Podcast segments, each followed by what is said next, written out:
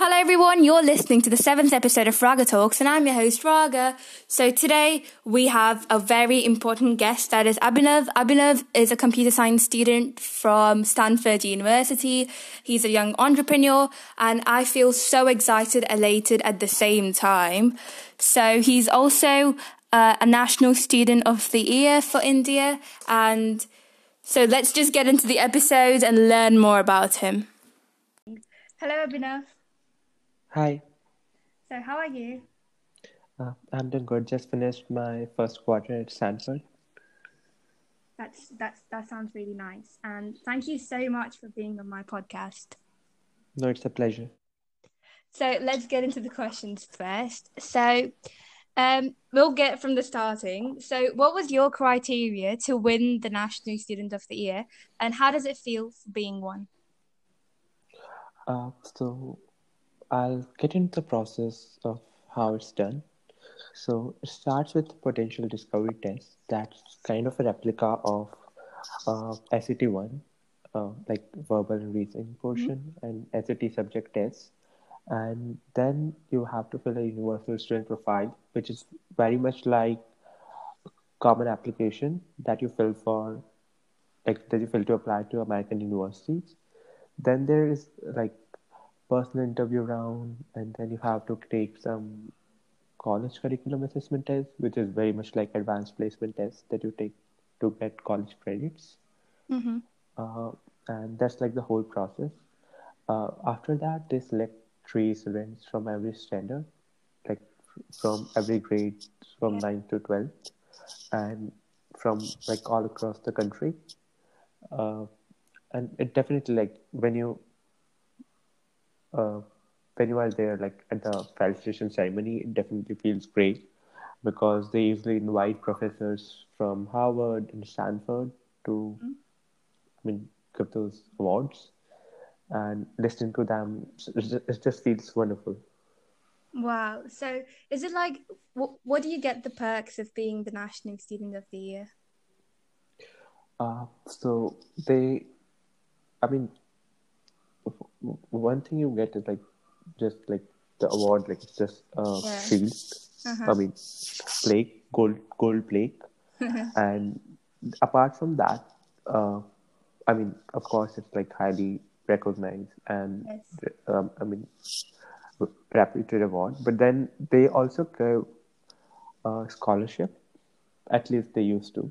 Now they have discontinued the scholarship part to students who want to study abroad like at top 20 universities which Yeah. include eight eight ivy leagues and other universities like mit stanford johns hopkins So it does up, up, upgrade your application, doesn't it? Like being the National Student of the Year, like sounds good on your application process when you're applying for university. Definitely, definitely. So when you like when you are filling that awards and honors section in Common App, uh, it is like of the award. If you mention it, then it definitely Yeah. helps.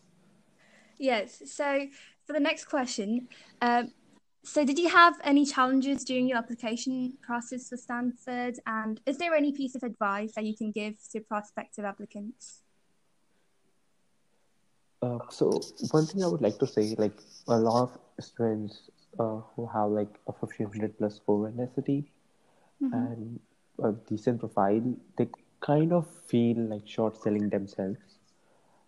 I mean, when it comes to early application, regular applications, because sometimes what happens is, as an international student, things are difficult for you, and if you need financial aid, like just I needed financial aid, and then things get even more selective because then you have to go through a whole new process of selection. Like, like students who international students who seek financial aid, they have like they have even more selective pool Yes. because they have to go through like a, one more step even like when committee meets. So they kind of separate out students who need financial aid and then they vote on those students separately.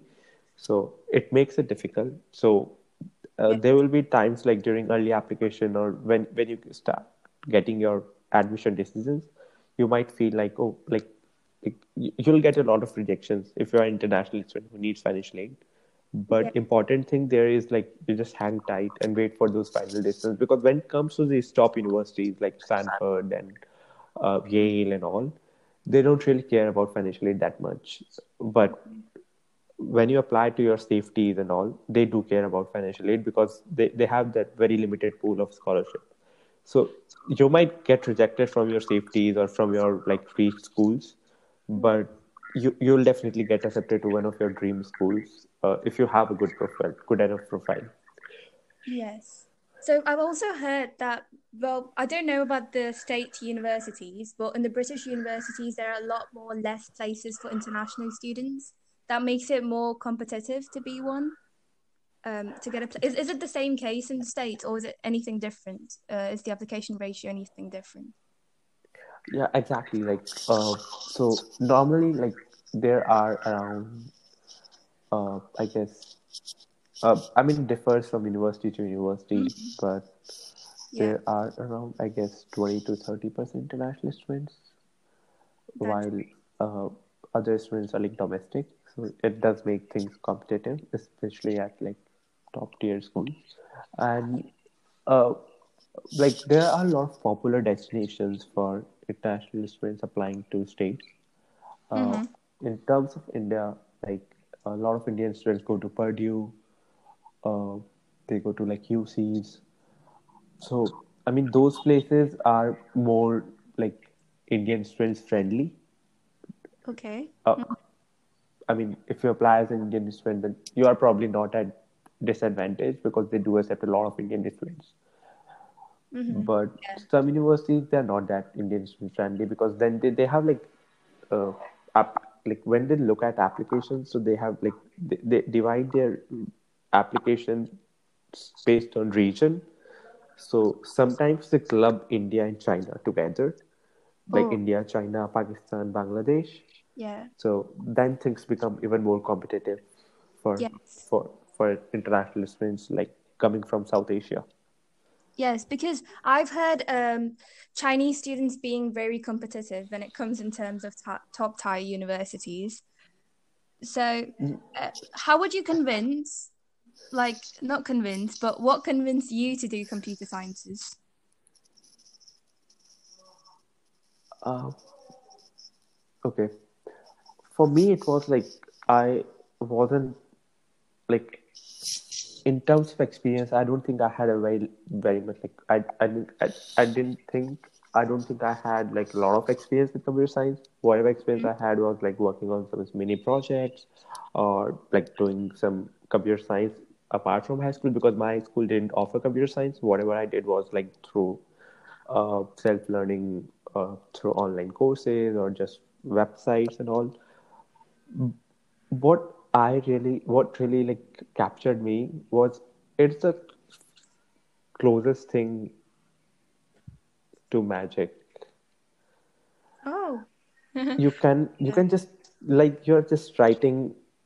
I mean, those lines of code they yes. feel very unengaging, but when you like run that code, when you execute it, and it creates something wonderful. Mm-hmm you can create games you can do an engaging like yes. So this sounds so unlike me because i'm not um, um i mean i'm not a computer person but i hope it, i think that's going to be great. So one more thing i wanted to ask you about is what was your educational background in india? Was it like were you coming from an ib school or were you coming from a cbse school? Because um i think there's a stereotype of um, if, if you're going to American schools, you're you're probably from an IB, not from a CBSE. So what do you what is your take on that? Uh, so is my voice coming fine? Because I think it's breaking yeah, up. Yeah, okay. okay. So I was from CBSE school, uh, mm-hmm. and I think that's right. Like coming from IB school gives you more exposure, and then like having uh, IB diploma, like th- those predicted, even if you have like a forty or something, 38 39 that sounds more competitive than even if you have like uh, 90% yeah. or something on cbse and and then like in 11th grade in cbse schools i mean your grades are kind of downgraded a bit like oh. more or less a lot of cbse schools in india like they usually like don't give very good grades to 11th grade students, and that is usually done to prepare them for boards. And mm-hmm. sometimes it's like when the students like they kind of up reach 11th grade after doing like great or just fine in 10th standard, they kind of feel more relaxed or they, they get slack a bit and syllabus mm-hmm. like a lot more than 9th and 10th combined. So Yes. at that stage, like the students don't usually get very good grades in 11th, and then this affects their performance in 12th as well, like at least uh, 12th midterms. Usually, Yes. like the predictor you get from high school is lower than what you can actually get in boards. So that does affect uh, CBSE students. Also, like when you are applying, if as a CBSE student, you should try to take advanced placement tests because that shows to colleges that you are prepared to take college level courses. Um, if you haven't taken uh, advanced placement tests and then your standardized test scores like SATs and all isn't that great, then they might feel like you're underprepared and they might not want to give you that highly coveted seat. Okay, so um, I just wanted to ask you because you're from a CBSE school.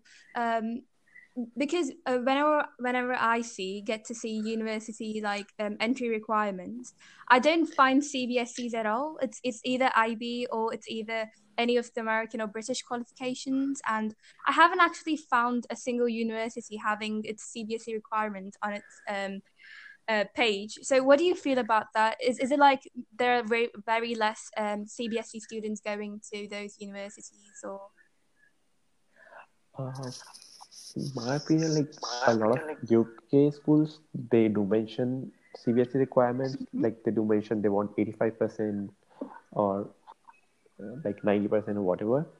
But state schools, they don't usually mention their requirements. They don't even mention it for like IB and all. Because Yes. they say like their process is holistic and they don't really just care about grades. So you can apply with whatever grades you have and then they will like see or read your whole profile mm. and that is usually the case but i mean in general sense based on like admission statistics it feels like if you have a 90% or something in cbse then you are in good spot for good american universities so? And- did you have to do any? Sorry, oh sh- no go on um, did you have to do any like additional tests like the SAT or anything of that sort? Yeah, I mean, yeah, I had to take SATs and then SAT subject tests. So if you are from IB, you don't have to take subject tests. Like your IB scores are more than enough. But if you are from CBSE, then they do recommend you to take like a subject test to just show that you, you have that same level of education.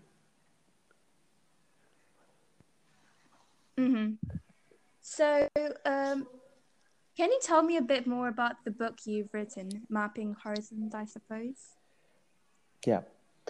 So when I finished, like when I got this scholarship and when all this process was done, um, I started thinking like whatever I have done, like going through this process for like more than two years, and then, I mean, just getting the scholarship at probably one of the best universities for computer science.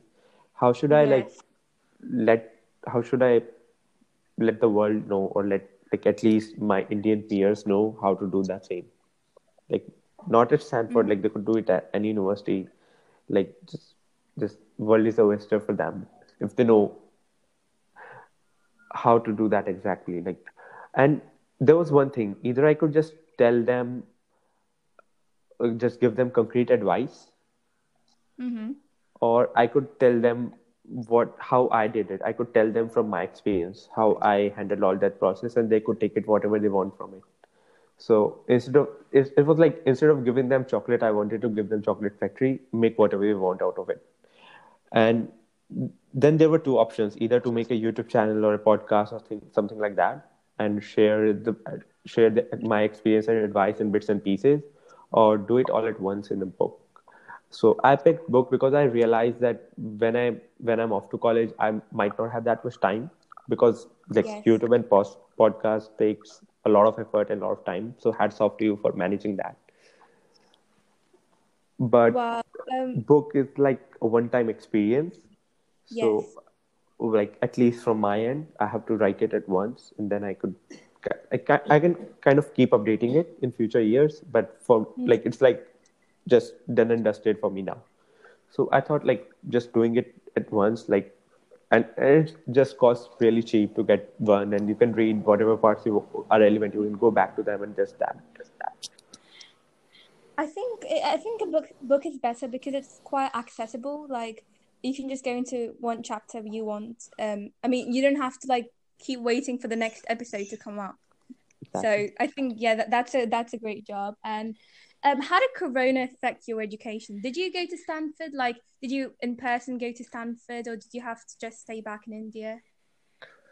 Uh, so for fall quarter, I stayed back in India because I think my visa got delayed. But Mhm. uh, they are inviting us for winter quarter, so I'm hopeful. Like Corona doesn't mess it up. Although like uh, Santa Clara County, like the place where Stanford is, it just moved to uh, kind of there. There's like a gradient of um, situation, like of Corona situation. So it just moved to purple, which is like the worst, and they might have to shut down. But I'm hopeful that I'll be able to go in winter quarter. Yes, that's great. And what is your company about? Um, I think I've read about this company on Goodwill. And what is it about, and what was your inspiration to set it up? Okay, so are you talking about uh, Tech Soch or Young Reformers? Um, um, I'm speaking about the one in Gurgaon. Uh, It's called Commune. Oh yeah, Young Reformers. So Young Reformers is like a place. I mean, uh, it's more like online program Mm-hmm. for high school students to get uh, entrepreneurship experience. What we do is we can like uh, hi, we we have like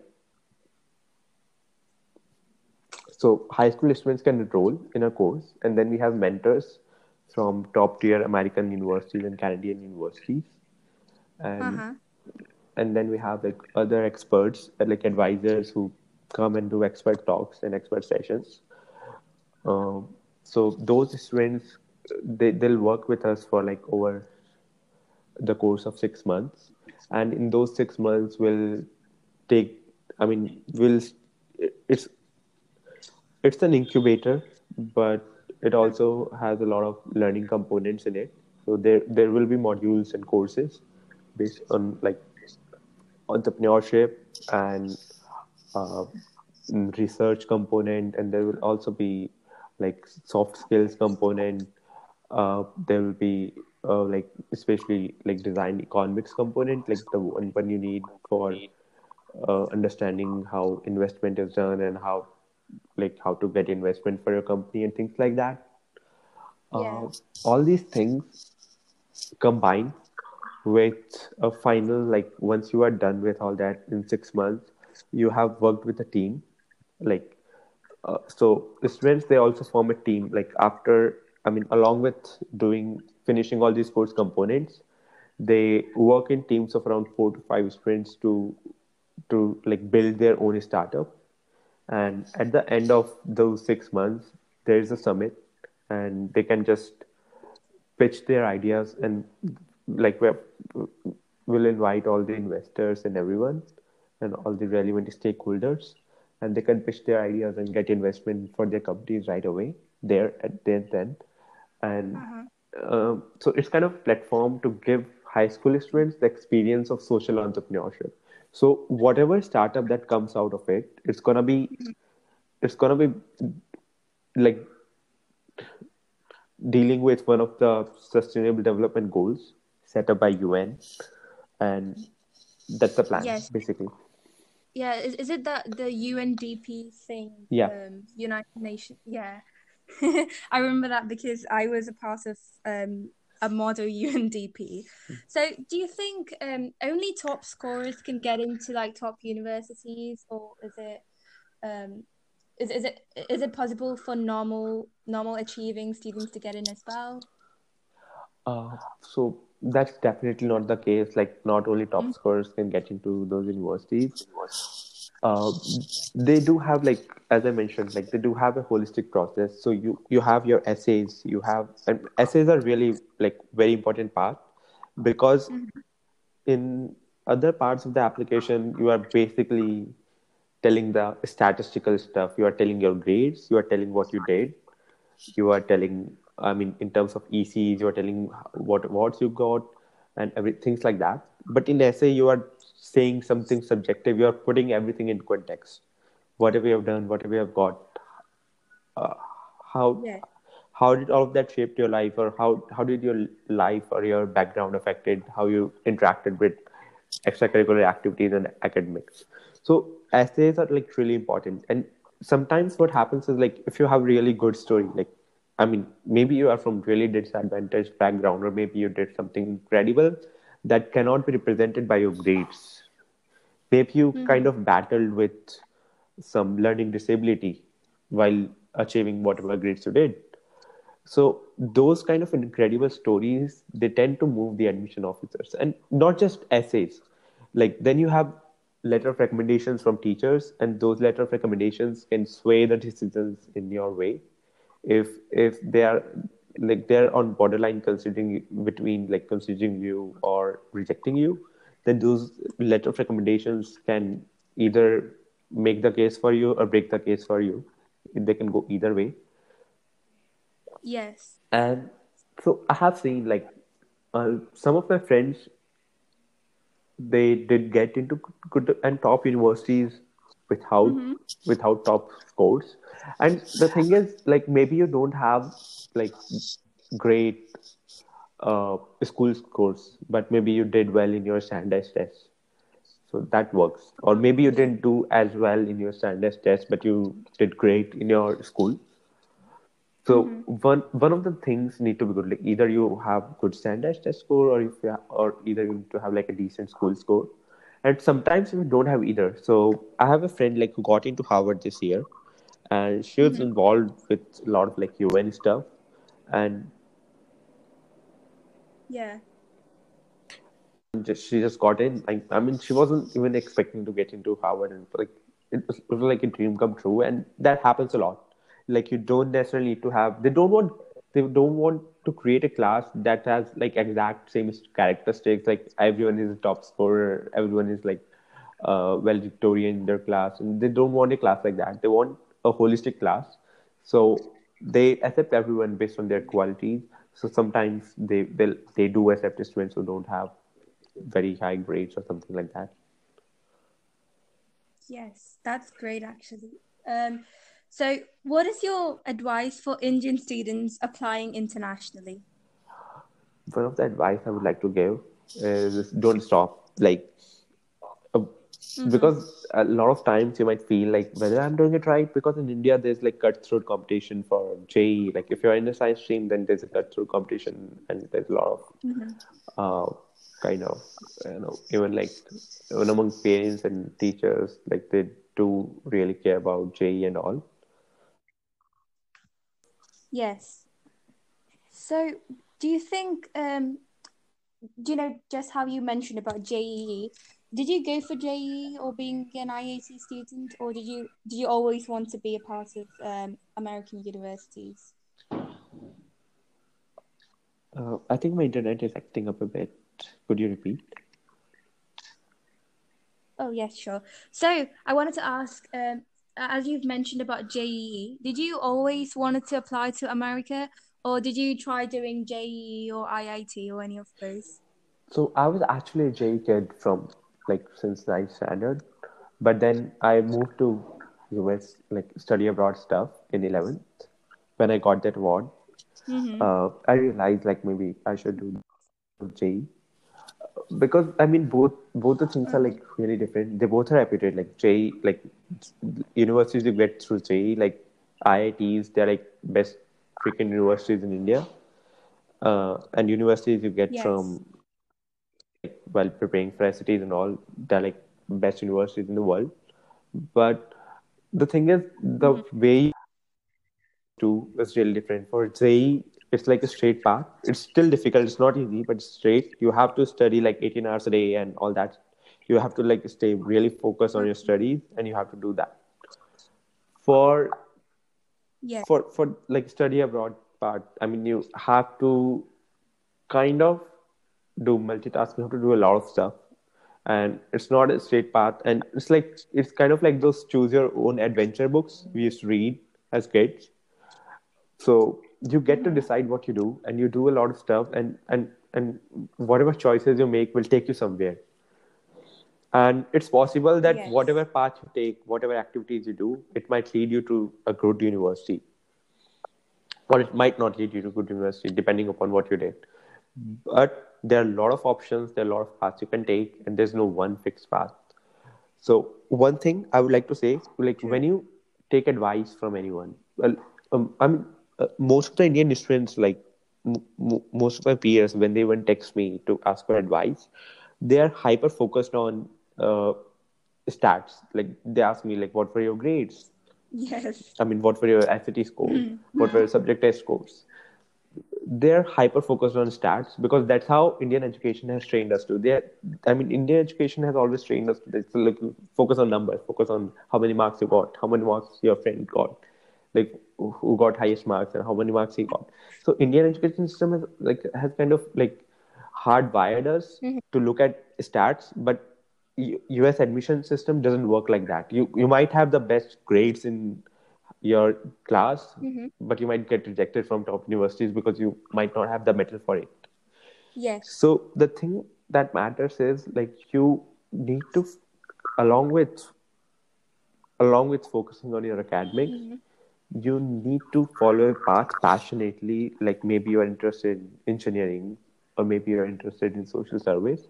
So you do need to do work around that as well. Friends uh, from India, and they're quite they're they're in their way to prepare for JEE, and I could clearly see their stress levels. Um, I mean, they're quite a lot of stress. Do you think uh, people should take that much stress to get into top universities in India, or what is your take on the the students who are doing twelfth and eleventh grades in India? Uh, I think the stress in 11th and 12th grades has a lot to do with how schooling is done in India. Mm-hmm. So what happens is like till 10, you are doing, uh, I mean, you're doing okay in academic, but then there are a lot of activities. Um, they basically follow a CC curriculum, so there are a lot of extracurricular activities. Like you do, you do projects, you do, I mean, Yeah.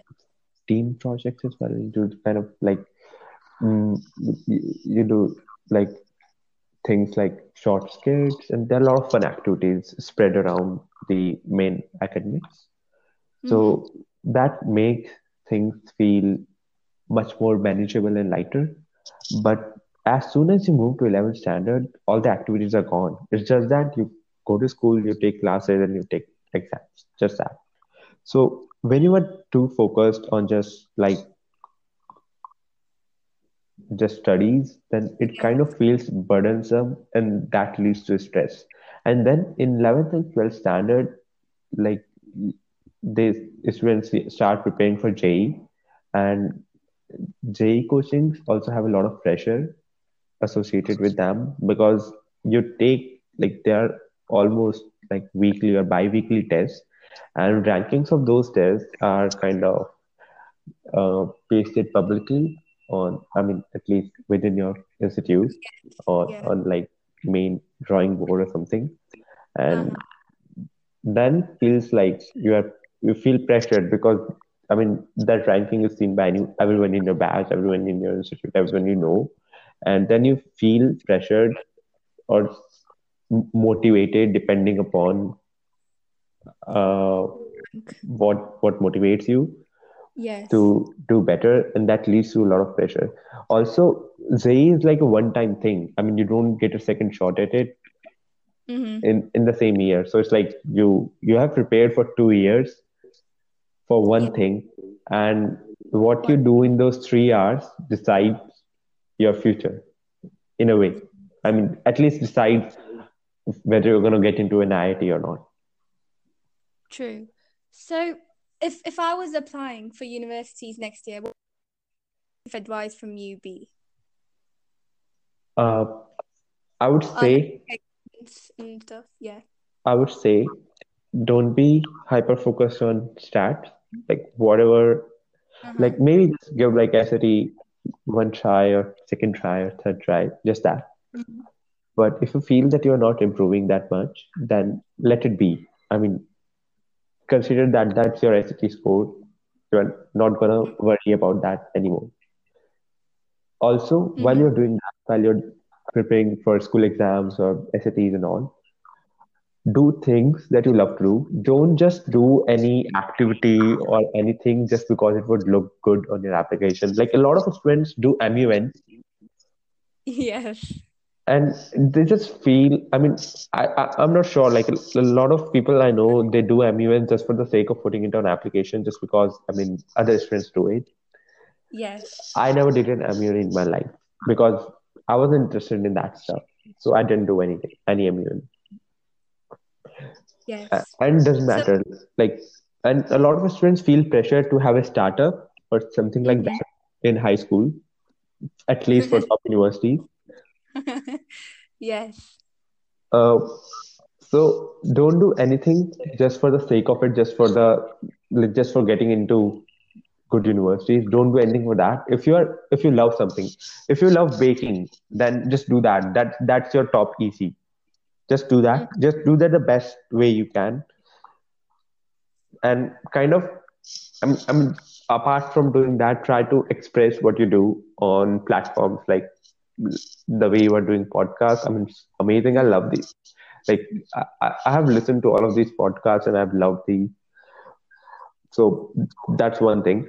But if, if let's say you do baking so post it on instagram post it somewhere like create a page where you post all your stuff all related to that particular activity so Yeah. whatever you do, do it to the best possible extent you can and kind of expose it to the outer world so that you can mention it in your activities. Like if you just do it and you if you just keep it to yourself, then it might not be a significant EC. But if you are doing other things, like while you are baking, maybe you are creating videos on how you are doing it, and then you are posting it on social media, then one of your significant extracurricular activity would be uh, uh, I mean, I have a baking YouTube channel or I have I have a baking Instagram page, Yes. and the, it gets these many views and things like that.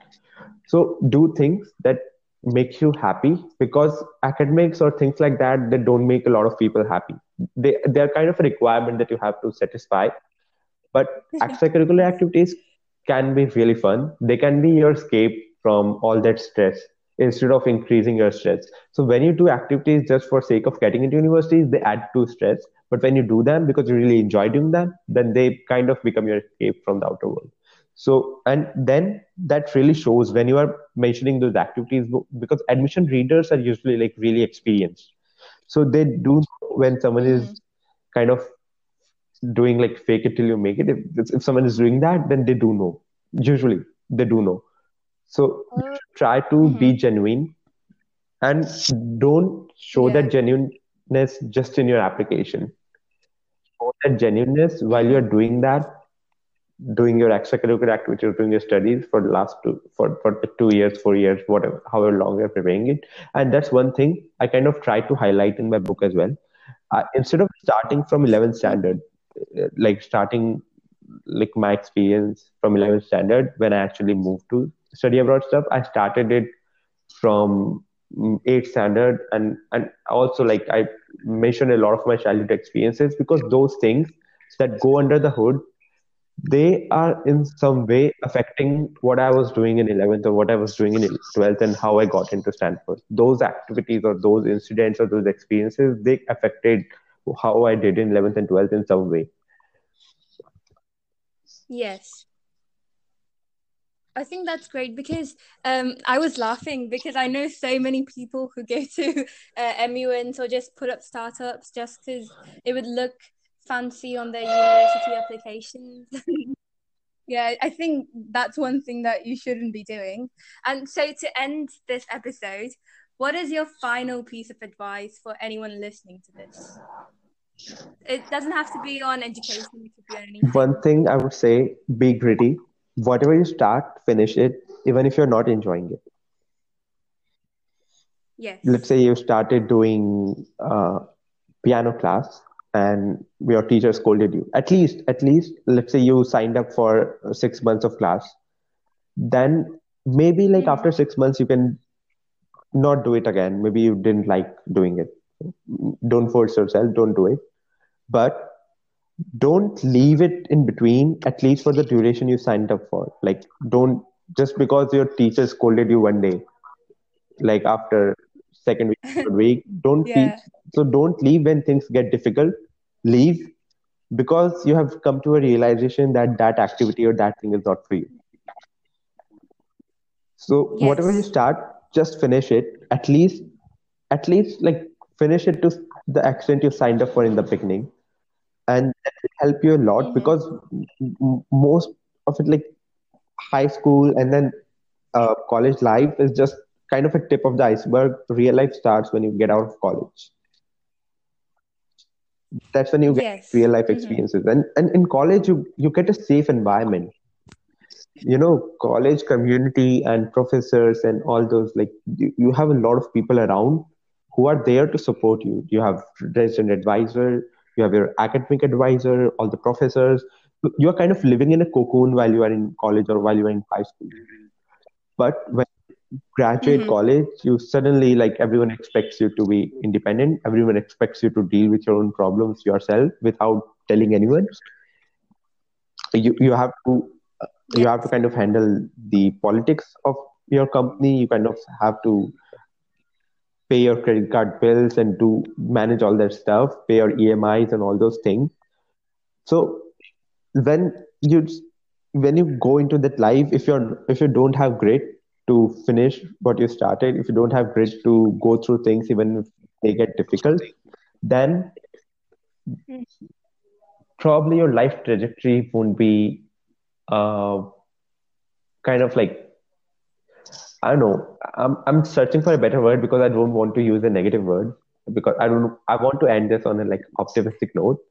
But your life trajectory would be different from what you have done Yes. if you were a gritty person. And life trajectory of a gritty Mm. grittier person usually looks better than that of non like person who is gritty. Yes, I think that's a really great piece of advice of not stopping doing things. And this brings us to the end of the episode. And thank you so much, Abhinav, for being on this episode. No, I really enjoyed it. You've been you've actually provided loads of tips for all the students listening. And yes, guys, so this brings us end to this episode. So stay tuned for more of these episodes.